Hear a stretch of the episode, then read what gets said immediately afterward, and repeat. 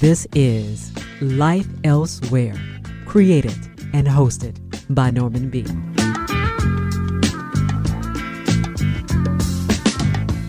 Hello, once again. This is Life Elsewhere. I'm Norman B. Before we go any further, please take note at the time of this recording, the total number of gun violent deaths this year in America is 18,341. The total number of mass shootings so far in 2022 is 233. The number of mass murders, 12. The number of children up to the age of 11 killed so far this year by guns is 152. The number of teens killed, 543. Un- unintentional shootings, 620. Murder murder or suicide incidents 277. And as you listen for the next hour, statistics say at least one person will die from a gunshot. Coming up later in the show, a gorgeous venture into modern jazz recorded live at Lazybones Club in Sydney, Australia. First, he's a frequent guest at Life Elsewhere, and we call upon Binoy Kampmark to give us an overview of some topics in the news that I think are worthwhile discussing. And the reason that I think it's worthwhile talking to Dr. Binoy Kampmark is that he always has what I like to call an alternate view. Dr. Binoy Kampmark, welcome back to Life Elsewhere. Pleasure being with you, Norman. Okay, I've given you a list of topics. I'm just going to run through them quickly for my listeners. I want to talk about Putin, Putin's war. Is it news anymore to the rest of the world? Number two, got to talk about this America's gun fetish. Has it damaged and will it damage America's standing in the rest of the world? Number three, the big divide, which the gun fetish comes into this. The big divide in America is it broken forever? Number four, the economy. Is it manufactured by greedy corporations? Number five, the Depp Heard trial. It's been reported around the world. The social media rush to judgment, lurid details as entertainment. And number six, 70 years on the throne. Her Royal Highness's Platinum Jubilee this weekend. So, is this the end of the royalty in England? When Charles ascends the throne, what can we expect? Are they going to go the way of other European monarchs? Those are the questions. Those are the topics.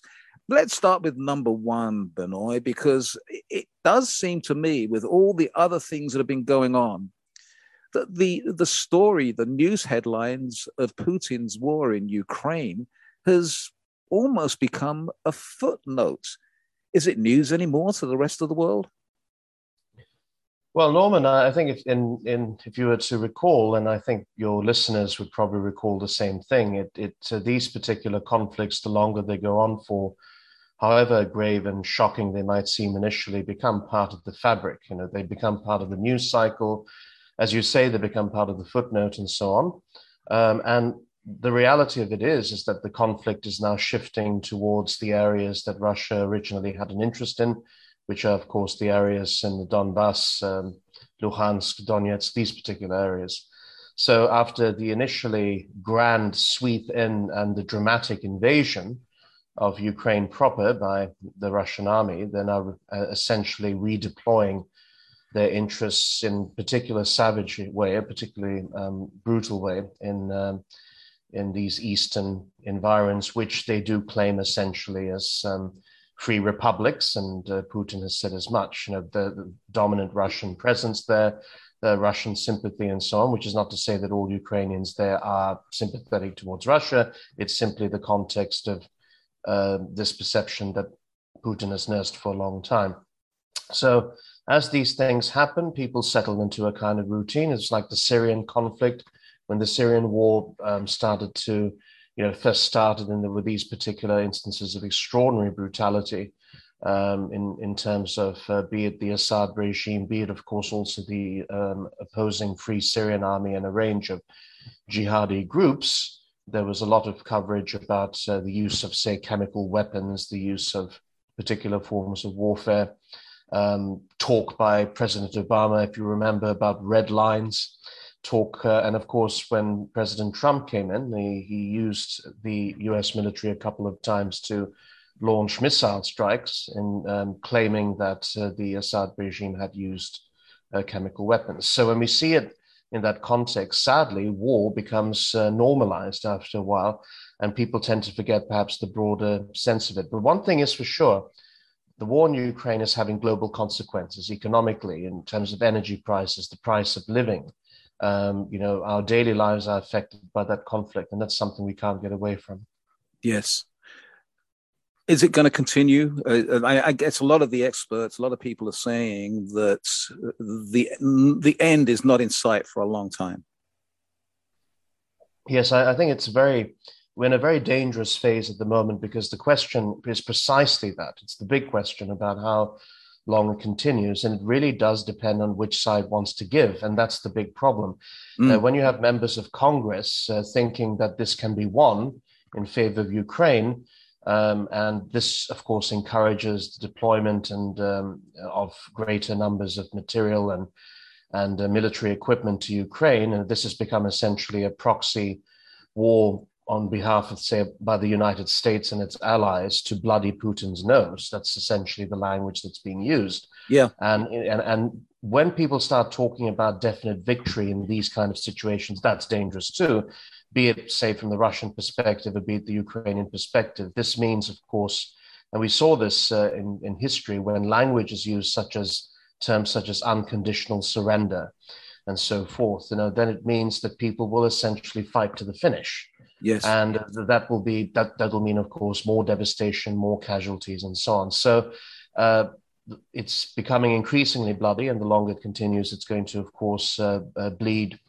both countries. Russia has, of course, greater capacity um, to absorb it, but uh, it's it's coming at a huge cost as well. This particular campaign. There's a lot to unravel here. There's a lot of other questions involved in this topic. Two, I'd like to touch on very, very quickly, and then we can get to our other subjects. Is there is there truth to the story that Putin has terminal cancer? Yes, you have to realize that. Uh, and first of all, I'll simply say that I I have no way. I don't yeah. have some kind of secret connection. Right uh, you know, to the Kremlin that might sort of reveal this, whether he does mm. or does not. But you have to remember, I always look at it this way: that uh, whenever a, a, particular leader is uh, tarred with the brush of uh, despotism or uh, perceived lunacy or perceived instability, there will always be suggestions that there is some illness. This, this, and remember, let's not forget the speculation about Trump's mental state and his state of health for stages yes. during the time he was in office, closer yes to home in the United States. Uh, so whenever there's a leader of a certain type, there will always be some speculation about whether that person, in fact, is even alive. Uh, this was, of course, the case for a long time, uh, be it um, you know Gaddafi, uh, right. be it Saddam, uh, uh, individuals like that who have doubles, who have in, you know who obviously specialize in the art of deception and propaganda. Obviously, they this can be taken to mean that the person might be ill and so on and so forth. So I don't put much stock in that. I mean, he could very well be, but uh, that doesn't necessarily uh, make much of a, of a, difference in the meantime. I know people have speculated cancer is one.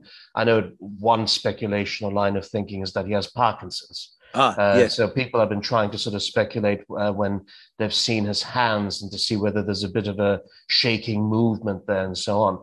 Uh, right. So there's a lot of speculation. The, the, the, field of pathologizing leaders and the obsession as to what illnesses they have is a rich, has a long, rich, and uh, uh, in some cases distorting history. yes, yes. Well, I, I just very, very quickly, uh, this ties in very much with the references you just made. A coup behind the curtain somewhere. Is that possible? Well, the way the system works uh, in, in terms of Putin's approach to governance and power and the way he's consolidated his rule into this kind of uh, imperial government mm. means, of course, as with previous imperial governments, one is prone to being deposed or worse. Uh, and so, once the you know the big power structure, as it were, um, uh, if you have situations where you are stamping on people, um, and when you are, of course, placing your mark upon them, and when you are holding people in check, and when you're imprisoning dissidents, and when you are uh, the shadowy hand behind assassinations to consolidate power and so on, you will have to expect that somewhere along the line you might get your comeuppance. Yes. And one one of the ways that this can happen, of course, if with the conflict in Ukraine, it hasn't gone exactly according to plan. Um, it will depend, as I said, on how much uh, Russia can absorb and what tolerance it has in terms of its uh, losses. But the fact is, the Ukraine gambit risks, of course, creating the situation that Putin would have wanted to avoid, which is namely an instance when you know he might himself be uh, you know outmaneuvered by opponents. Now it's not obvious, of course, on the surface who these might be because he has made sure to stack the deck uh, and made sure to fill the ranks with uh, his loyalists. But by the same token, if they see a chance for power, if they see a chance to seize power, there's nothing stopping individuals in the appropriate circumstances from doing so. So Putin, yeah. of course, is constantly, I'm sure, these days uh, looking over his shoulder um, and looking for successors that can justify his continued rule. Yes. Okay. As I said, there's so much we could go into there. We could do a whole program on that. But let's move on to topic number two. This is a, a topic that I've discussed on talk radio for, gosh, for 30 years or more. And in the last 10 years or so, I've just given up on talking about it because it just does not seem that I can talk to anybody rationally. I can talk rationally, but it doesn't seem the conversation goes anywhere when you talk about America's gun fetish. It's crazy, as you know. But there's another aspect to this, and that's the rest of the world. I talk to people all around the world who say to me, What in the what's going on in America? What is it? So, is this damaging America's standing in the world? Over and above all the other things that have damaged America's reputation, but guns and, and, and the fetish for guns seems to be so overwhelmingly ludicrous. Your thoughts? Well, Norman, you raise a very interesting point regarding this the perception of the US outside, of course, the yeah. United States. Now, you have to remember that there, the US does have a very uh, uh, large group of uh, intellectual devotees and followers and believers that it still maintains this notion of the idea, the idea of America is a grand thing. Yeah. Uh, whereas other countries have long since, uh, you know, not not adopted a mundane lifestyle or they've gone along with the humdrum of life, uh, making money and uh, you know developing technology and trying to get on with living. Whereas in the US, it's still rife with huge debates and problems associated with things such as guns, such as abortion, yes, such as these key issues that are fault lines in the country. And I think the the way to see it is that well when we talk about external perceptions i don't I, I think it's easy to make fun of the united states and it's of course the butt of many jokes. It's a butt of a certain uh, you know um, there's a certain latent anti-americanism for example in european in the european intelligentsia uh, you know these what are these hicks doing with their guns and so on. Yes. But a lot of it is based also on perhaps just not understanding a specific component of American history, its evolution, and so on. Guns yes. in the States, it's like dealing with capital punishment. It's like uh, dealing with these seemingly barbaric practices of the early republic, where debates are being held over what constitutes freedom, autonomy, and being free of the state. And guns are sort of a cover. it sounds like an old fashioned idea, but guns in many ways are like a cover for political and and electoral impotence. You know, one doesn't really have much, but one can do something with a gun, but one can't do very much with the ballot box, for example. Yes. Um, and, and it's a kind of a way of substitution to have guns as an expression of one's worth. Um, so there are many people, of course, with their semi-automatics who won't necessarily resolve a dispute with a neighbor in a bloody way. But the problem is that in the US, there's this huge um, speaking of pathologies, you know, spoke about pathologizing de- despots and leaders before, but the condition of gun control is itself a pathology. It's pathologized by the context of who would have guns like this? Is it a case of medical illness? The NRA, of course, released a statement, albeit just a few lines, before promoting its huge gun fest Memorial Weekend, of course, in Houston, where it said that um, we, of course, uh, abhor the violence in Uvalde and we, of course, don't condone it. Um, but the fact is, it was just one deranged shooter. Yes. End of story. Leave us alone. Leave our guns alone. Um, you know, tackle tackle the the psychopath and the disturbed human. Don't tackle the gun. Right. Um, so that's and that's the perception that tends to run here. But in terms of whether it makes much of a difference, I don't think in the broader scheme of things, you know, um, other than the, the, normal prejudices and assumptions people outside the US have. I, I, think there was a nice instance of this this particular behavior, and this wasn't with guns. This was to do with the elections. Yeah. You know, when when, Americans do their ritual, when they travel outside and they can they apologize for their president. So uh, you know, and, this, and so this this happened, of course, with George W. Bush.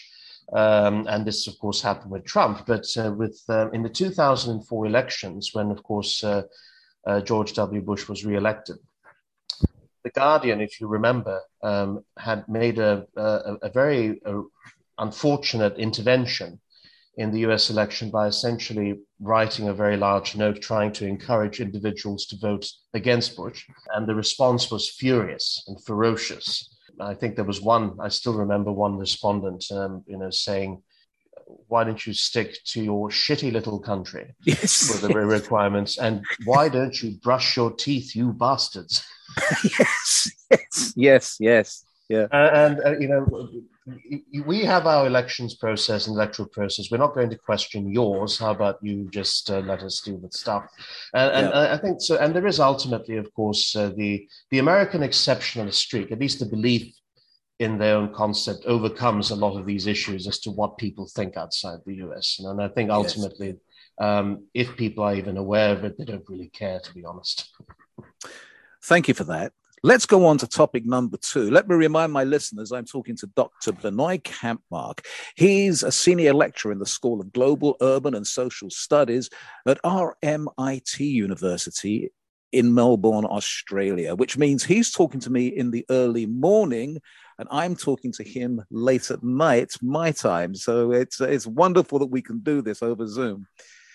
Next topic the big divide in America it really does seem for again looking from the outside and even being right here in the US of A that America is broken. It, it, it just seems like it's it's just it's fractured apart, and I'm wondering, is it broken forever, or will, for instance, if another Trumpian person becomes president and then takes on the mantle of dictator, would that bring America together? And I'm ah, being well, serious. I know. I see you. I see you sort of smirking there. No, no, no. I, am not. I, I, certainly, it's something. No, it's, it's a very valid question, but, uh, yeah. but, because it's a question that was posed in the 18th century. This was this very question, uh, albeit in the form of that time, was posed, of course, by the founding fathers and by the drafters of the Constitution. What is the political system that would be most appropriate for the new republic or for the new state uh, in response, you know, having, of course, uh, detached itself uh, from uh, Mother England, as it were, and from the tyrant George.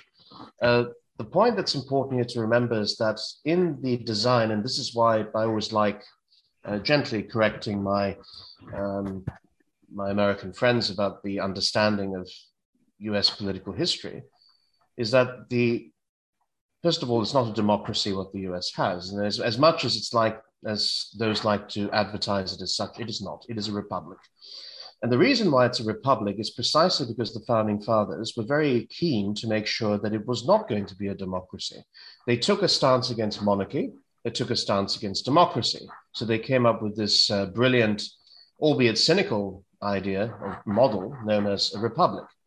So it is more correctly to, um, done to say the U.S. republic rather, rather than the U.S. democracy. That's that's the first premise. And the second premise is that in that design, all the safeguards are meant to be put in place to make sure that there is no one demagogue that will ever come and, and become truly all conquering and despotic. Attempts have been arguably made, and you can argue, of course, during Nixon's time in office, mm-hmm. it became the imperial presidency. Some have argued, I don't think um, as convincingly as they think, uh, that Trump also is trying to do the same thing. Trump has a sort of anarchic approach to consolidating power. So you couldn't really claim it was consolidation. Yes, it was corrupt, but I don't think it was quite in the imperial mold as some people would like to think. And all through the way, even during these times, there were there were mechanisms in place to ensure that such a figure would not be able to get away, if you like, would not be able to consolidate things too much further. And the reason is that the founding fathers had this notion of factions, and all factions would be held in check by others. So, how do you do that? You make sure you have a very strong separation of powers doctrine, and you make sure you maintain this particular division. You know, the judiciary, a strong Supreme Court, a strong Congress to make laws, um, and then the executive itself. So, in all of this, getting back to the point of your question about division, America thrives in division. See, one of the things that one has to remember is that even though the argument is always, when it comes to elections, what is or who will be the figure to unite us?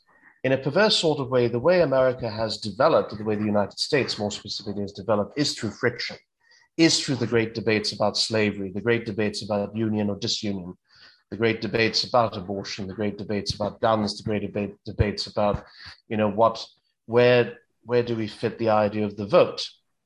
Yes. And in that particular context, um, there have always been these fault lines, and we see them today. And this is pre Trump. This is something that happened before the various identity movements, uh, the various uh, uh, uh culture wars.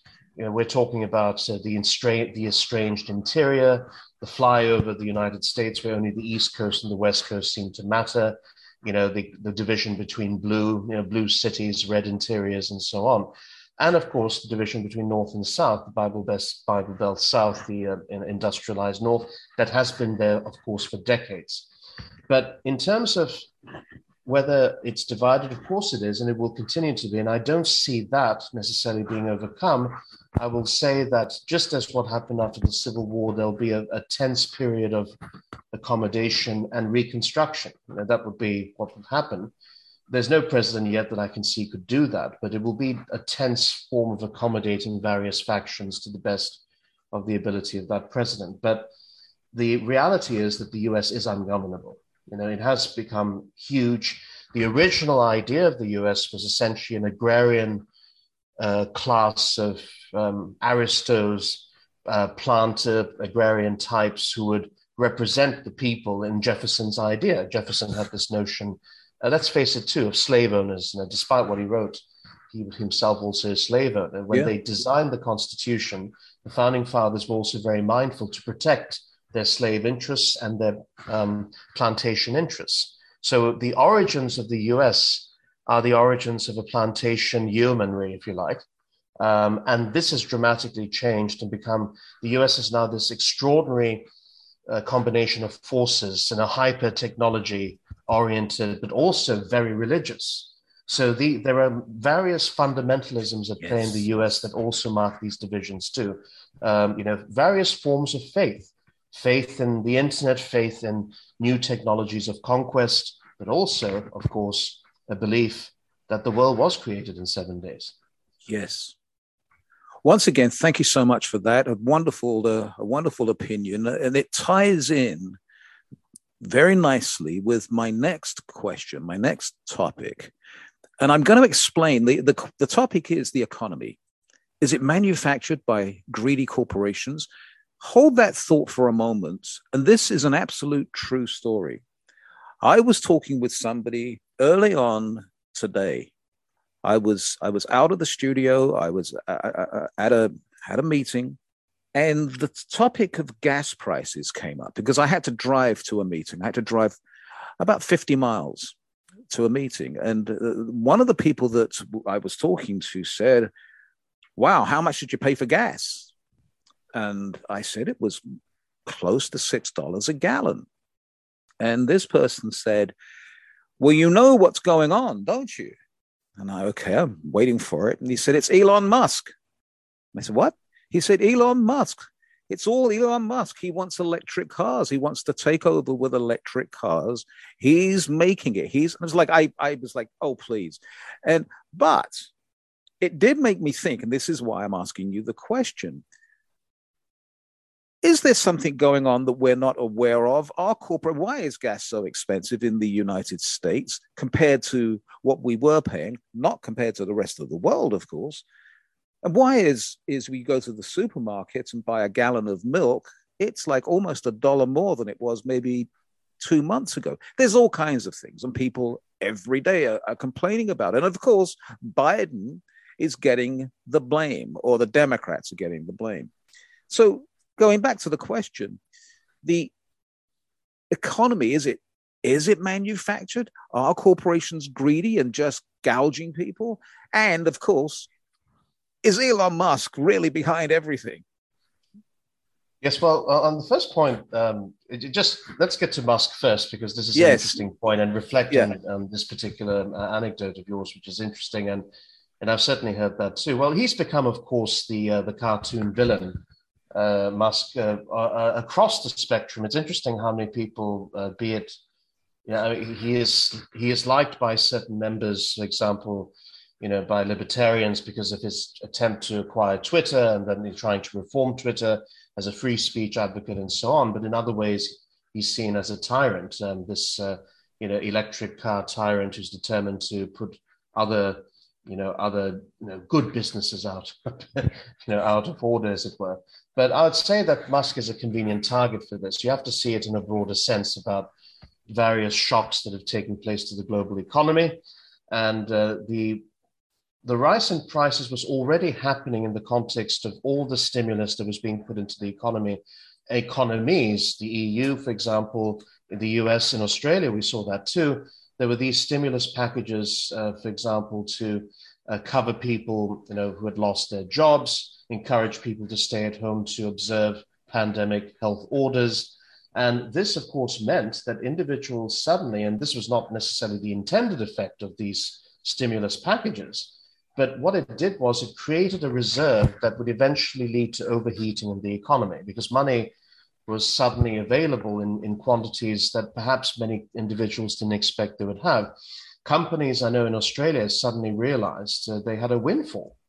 So, because there was the, the, the job keeper scheme, as they called it here, where federal money, so um, tax money, the taxpayers' money was funneled into businesses. Many of them didn't need it, by the way, a good number didn't. The result was huge piles of cash that were not spent because there was nothing to spend it on during the course of the uh, these pa- you know, the pandemic years, the last couple of years.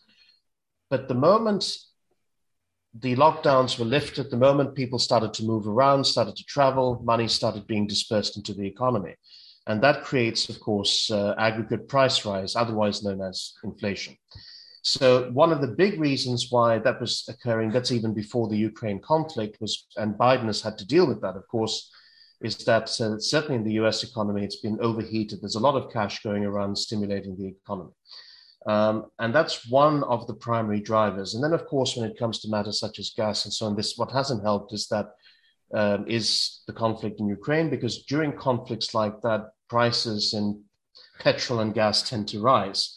You see that also in, in Australia, you see that through Asia, you see that across the board. So now, as to the bad faith of corporations and the behavior, I'm reminded of the, you know, the remarks made by the great Scottish economist Adam Smith, who does say in The Wealth of Nations, there's this wonderful uh, statement he makes when two businessmen meet. And he says that when one businessman meets another, their sole purpose is to cause a conspiracy to raise prices. so, yes. And, and yes. so, and it's a very interesting point that you tend to see prices rise, of course, as um, you know, often call it cartel behavior, uh, call it um, trying to rein, you know, oligopolistic behavior, to use that that long-winded. Word. I like that. Uh, yeah, yeah. It's, it's so uh, where essentially, and the US, of course, is marked by this because the US is characterized by, you know, huge corporations that have controls, and even though there's an, you know, there's the occasional antitrust action. The yes. fact of the matter remains that in the US, there's a lot of cartel behavior going on in terms of pricing. Um, and this, this is also something you see in other countries as well. So, um, exploitation of this, absolutely. I, I can tell you my personal story seeing prices here that the moment the announcement of the consumer price index was made within hours. The supermarket chains here had risen the price. There's no reason why they should have done it for pre-existing stock. This is stock yes, already. Yes. Yeah. What did they do? So it wasn't affected in that same way. But what did they do? They raised it by you know something like fifty percent, in some cases hundred percent, um, and that that that's not five point five percent. You know, right. my, my my my maths is not necessarily grand, but I think on that point they're raising it by but doubling the prices uh, overnight is a bit of an odd thing to do. And uh, one of the things that's interesting is that this does suggest exactly um, price gouging as a practice, and when they do raise prices to exploit the moment, because crisis is a chance to exploit. Uh, you know, in terms of finance and so on, it's a good opportunity to make money too. Yes, yes. Once again, thank you for a terrific answer. I've got two more topics I want to talk about. I want to talk about the Depp Heard trial. And although this may seem very trivial, I think it's very important to talk about this. And I want to talk about Her Royal Highness the Queen. Once again, if you're just joining us, my guest is Dr. Binoy Kampmark, a frequent contributor to Life Elsewhere, where I ask him questions about all kinds of issues. Dr. Binoy Kampmark is a senior lecturer in the School of Global, Urban and Social Studies at RMIT University in Melbourne, Australia. So, in my list of subjects, my topics, uh, Binoy, let's now go to one that is everybody seems to have an opinion on, even if you haven't been following it. But I've got some opinions about it, but it's not really to do with the outcome, it's to do with the the fact that the lurid details of the Johnny Depp Amber Heard trial became worldwide entertainment. And it just I, I, just question that. It seems to me that we live, of course, as we know, in strange times.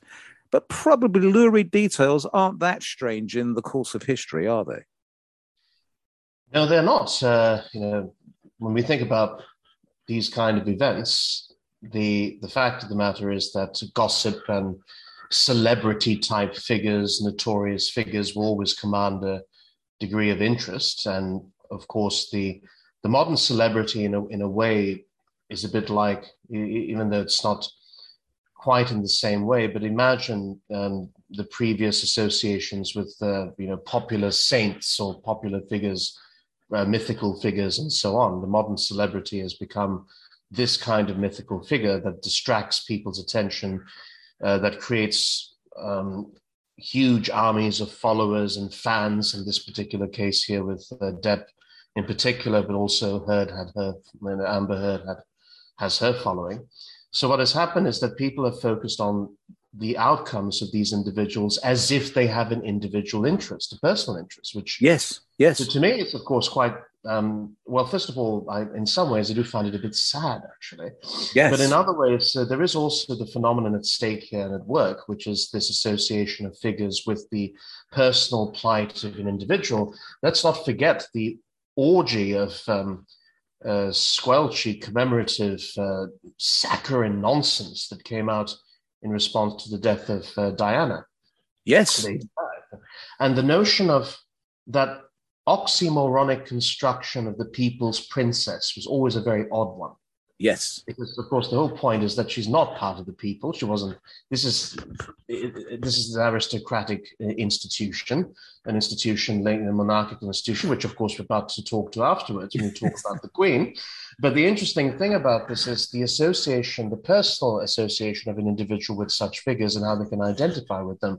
And that is a very striking aspect that has, of course, come through with this case. But what is also fascinating for me, certainly looking at it, is is that it, it reveals a very different approach to the legal aspect of, of um, say, the US system to others. In Britain and in the United, uh, sorry, in, in the United Kingdom and in Australia and in most European countries, you are not permitted cameras in the actual courtroom. So there's not that media attainment in the same way that there is in the United States. This is again brings one to the whole to O.J. Simpson. It reminded me of the O.J. Simpson trial. Yes, the, all these details being splashed, and you know, you know the the the skills of advocates rather than the actual facts. Because at the end of the day, no one's interested in the facts of this case. Right. Um, the fans are not interested; they couldn't care less. Uh, what they're interested because they've already decided who's guilty and who's not, who's who's defamed and who's not. Uh, you know, the, the Depp fans base is very aggressive and very dedicated, and they were never going to, of course, accept anything contrary to their sweet, sweet Depp relative to, of course, the the demon monster Amber Heard. Uh, so it, it's it, it's one of those things that's been so personalized uh, to the point where it's become a condition. Yes, the social media aspects of this, Binoy, has also been something which, in some respects, is new. But again, going back in history, we've always had we've always had even with the town crier you know, the, hmm. the, there's always been some way to get the news and news and gossip being spread.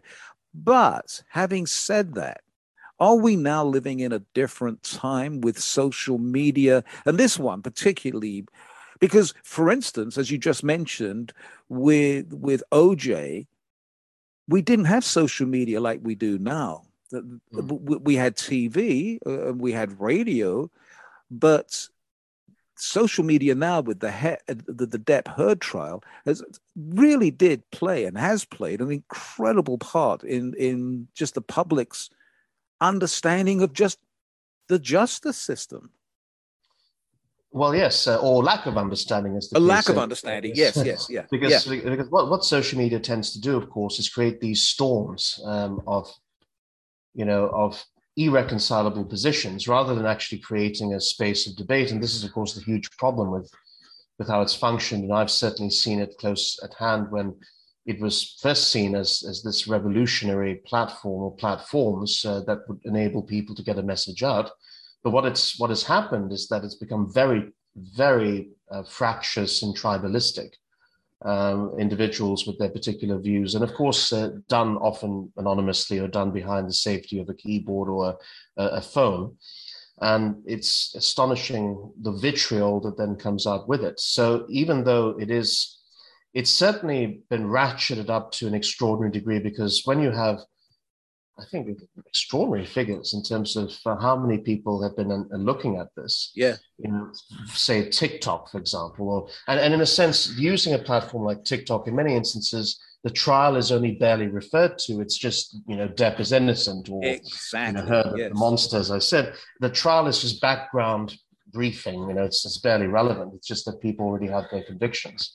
Um, but the fact that this subject matter has been viewed in some cases billions of times. I mean, we, we, we don't talk about, you know, whether there's so many other things that people might be looking at, you know, the war in Ukraine or, you know, concerns about uh, food prices or, but what do we do? We have, of course, this obsession with um, Heard and Depp. Um, yeah. And it's, so it, it is, of course, a lot of a massive distraction. By the same token, it, it's not perhaps an accident that where there are times of crises and so on, then people seek distraction. And this has been a, a fabulous way of numbing your mind. Um, you know, if you look at the material that's been produced there.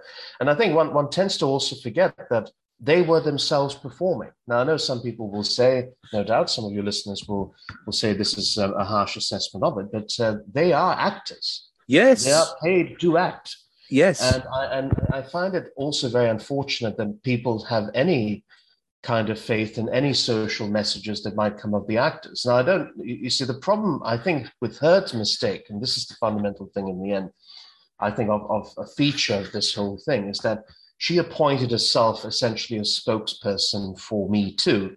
Uh, put herself into and injected herself into a, uh, a, a, movement that itself had become a social media movement, yes. uh, hoping to gain some traction for the case. And this is where you know Johnny Depp pounced on it because she, you know, the very even though his name was not mentioned the 2018 Washington Post piece that you know Heard did right, uh, there was enough of a suggestion about the abuse that he had been the one responsible for it, of course, and that's the reason why it went to trial. Um, but in this process, uh, never, never entrust a social message to an actor because you know the, the, the, whole point of it is that the, you know there is a reason why in Plato's Republic so when Plato writes about you know the you know, the concept of his idealized republic, there is one group of individuals he banishes from the start, and that is the actors. Yes. Uh, well and, said. Yeah. So, so, that's playing you know, out this role. Yeah, yeah, yeah. One name came to mind for me, and, and I want to move on to our to our last subjects. But one name came to my mind when I was thinking about talking to you about the Depp Heard trial, and then the outcome, and law, and media, all the different things. Was Julian Assange? Here is a legal situation. Here is something that is known worldwide, and it has those that are for and those that are against. I just very briefly, uh, am I right in thinking that this is very similar how the public perceives Julian Assange, how the public perceived the Depp Heard trial? Oh, certainly in terms of uh, the the strong allegiances and and the the fault lines uh, are certainly there, and and of course, Assange has been a polarizing figure for the during the entire time he's published, but also during the time he's been uh, in prison. But my goodness, uh, I think his defense team would have uh, killed for ten billion views on TikTok. Right, uh, publicizing the Assange case. That's the funny thing about this is that yes, if, if Assange had a follower base um, as fanatical uh, fanatically loud and, and, and as varied and as vast as uh, the Depp fans. My goodness, it's uh, it, it of course comes with its problems too. Um, you know, you you do have these you know distortions, and again, we're back to the issue about uh, the whole point of fandom is that it, it eviscerates truth. I mean, it's not really dependent on whether things are factual or not. Yes. Uh, it's dependent on loyalty and, and adoration and unqualified uh, appreciation for a particular figure. And and I know, you know, with Assange, you know, he's a, a complicated figure, but his his ideas have always been very sound, and, and certainly from my perspective, I've always said that his exposing atrocities, exposing malfeasance, exposing the predations of uh, the national security state have been his specialty for a long time. Yeah. And this is something he is being punished for. He is being sought out for that. And the argument being made using that uh, very nasty bit of legislation, the Espionage Act, is, uh, is something that should be fought. But in this context, if it had received this global exposure, because remember, many people have more or less forgotten about him in, in the yes. common sense. I mean, yes. he is, you know, he does have a very active number of active publicists. You know, I write about his case, I others write about his case too. But you know, the New York Times has more or less forgotten about him. The uh, most Australian newspapers have forgotten about him. Although I have to say, he, he did, he has received a bit of a mention at the federal election here because there is a new government now in Australia, and there's a suggestion, and I think it's just a suggestion. There's no, there's no um, sign that it's going to be more than that. But the new um, Labor government here may be making utterances about doing more about Assange than the previous Conservative coalition government. But yeah, we'll have to see what happens there. But yes, uh, uh, that's the perverse thing. Uh, the defense team might have, and in fact, uh, you know, the Assange team generally might have actually liked the huge publicity commanded by Heard Depp trial. Yeah, yes, yes, yes. You just said something which ties in very well with our next topic 70 years on the throne. It's her Majesty's Platinum Jubilee. It's happening as we speak this weekend. Uh, she hasn't faded away yet, but will the royals, after she is gone, and let's be fair about it, she's what, 93 years old? How much longer will she be around? Will the British royals go the way of other European monarchs?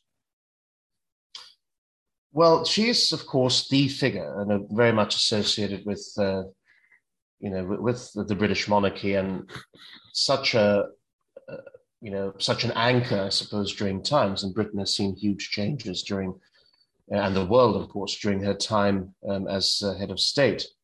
And let's not forget how many countries she's a head of state of 14, yeah. in fact. Um, mm. It's quite remarkable when you think about it. She's the head of state of Australia, head of state of Canada. And, and it's almost as if people have, uh, even though there, there is uh, there's always a Republican movement with some oxygen in countries like Canada and Australia. There doesn't seem to be you know, enough oxygen to power change in that regard. It's quite an interesting thing. The recent election in Australia, it was barely an issue. There is a minister that they've appointed in the new cabinet. The Australian government, the Albanese government, has appointed an assistant minister responsible for dealing with the Republic as a special topic. But, you know, there, there is a kind of an understanding that she has been there for so long. And some people probably think longer. But of course, uh, in being in the 90s. It's we just have to accept uh, realities and so on. But the, the question will, of the transition is an interesting one. What happens after she goes? Because of course, certain number of countries are expressing a desire to leave. Barbados, uh, of course, uh, uh removed her as head of state last year. Yeah. And Jamaica is thinking of doing the same thing. So the old Caribbean states you know, that have been under the you know the guidance and the control and, and head of state of, of the United Kingdom, they're thinking of going a different way and so on. So there's no doubt that change will happen. Um, and it's also, of course, the fact that with Charles, it's very hard to imagine him commanding the same degree, you know, of, of interest as uh, you know Queen Elizabeth II. It's, it's hard to imagine that. But and don't don't forget too the uh, the the house, as it were, the House of Windsor, with a terrible storms during the time that she has been monarch. She's managed to keep it together during the, the Di crisis, of course, during the divorce, during these instances where the family were tearing themselves apart. Um, Fergie, uh, the, of course, recent scandals with Prince Andrew, which have yep. been very damaging to the palace. Uh, so, which, which, by the way, apparently he's conveniently got COVID, so won't be making an appearance this weekend. Yes, yes. Uh, he, with him, it's always a matter of convenience. I think I've noticed with, with certain matters, yeah. especially when it yeah. comes to making certain appearances, public or otherwise. Uh, um, but with all these challenges and so on, the institution uh, it, it is, which is an institution, and and you know whatever Republicans might say in the UK, uh, they just never get enough traction yes. Uh, in terms of actually either abolishing or changing it and so forth. And so there will always be Republican voices, but I don't see the the House itself or the monarchy uh, not continuing. I do see that, you know, certainly um, if it's not Charles and however long he might be, certainly Prince William is very much readying, you know, in the saddle for that. So it'll yeah. it'll continue. What forms it takes in terms of how it modernizes itself, we'll have to see. But uh, um, the fact of the matter is, uh, one thing you have to say about uh, Britain: um, the trains may not run on time, but they can certainly put up a show. Uh, when it comes to jubilees yeah. and so on, and it, it, it, they yeah. do. I have to say, it's very impressive, and uh, yeah. Uh, you know, to, to have uh, a whole weekend, and of course, starting already celebrations for that. You know, people are no doubt going to be very caught up with it. Yes, I, I, have received emails from people, uh, text messages um, saying, "Oh, I wish I was in England. Are you going to go?" You know, because I don't know. Which which reminds me to, to just remind my listeners that if you ever go to Australia for the first time, the Queen's picture is pretty much everywhere. People's homes have the Queen's picture. You go to somebody's office and there's the Queen's picture. You go to a pub, there's the Queen's picture. I mean, the Queen is very big in Australia. Absolutely. The uh, it's worth noting that in the 90s there was a referendum that was held uh, as to whether Australia would become a republic. Uh, that referendum, uh, so the re- Republican side was uh, run by or led by Australia's future Prime Minister Malcolm Turnbull. And I would yep. have to say he did a, a very poor job of advertising the Republican model because what the Republic model because what happened was the constitutionalists, the constitutional monarchists, uh, simply said the onus is on you to show us why we need to change. And uh, that onus was not discharged very well. And unfortunately, when it went to the referendum, um, you know, the options provided were, were, very bland and not necessarily very convincing of any change. You know, well, if you're going to make us vote for essentially a non-solution, you know, that will change very little, why should we change? And so the Republican movement was miraculously or, stunningly defeated um, in the referendum, and it was quite remarkable actually. And and since then, it's really been a very hard thing to resurrect. Individuals. Um, do uh, associate a lot with the Queen. And I think that's, and that raises that question you said early on about the fact that she has been here for so long. and and she's such a distinct face. You know, as you say, her face is everywhere. Her portrait is everywhere. Yes. In every town hall you go to, you see it. You know, in every in, in government buildings across the board, you see that. But once she she departs, as it were, will that miss commanding or staying power continue in a country like Australia? It's an open question, but uh, we'll have to see. But Australians, it, I'm very surprised by how many monarchists there are in the country. That the monarchist movement has been very strong here for a very long time. Yeah. Yes. Yeah. Binoy, it is always just absolutely marvelous talking to you. I really enjoy getting your inputs. Uh, we have been talking to the one and only Dr. Binoy Kampmark. He is in Melbourne, Australia, where he teaches at RMIT University. Binoy, thank you so much for joining us once again at Life Elsewhere. It's a pleasure, Norman. Anytime.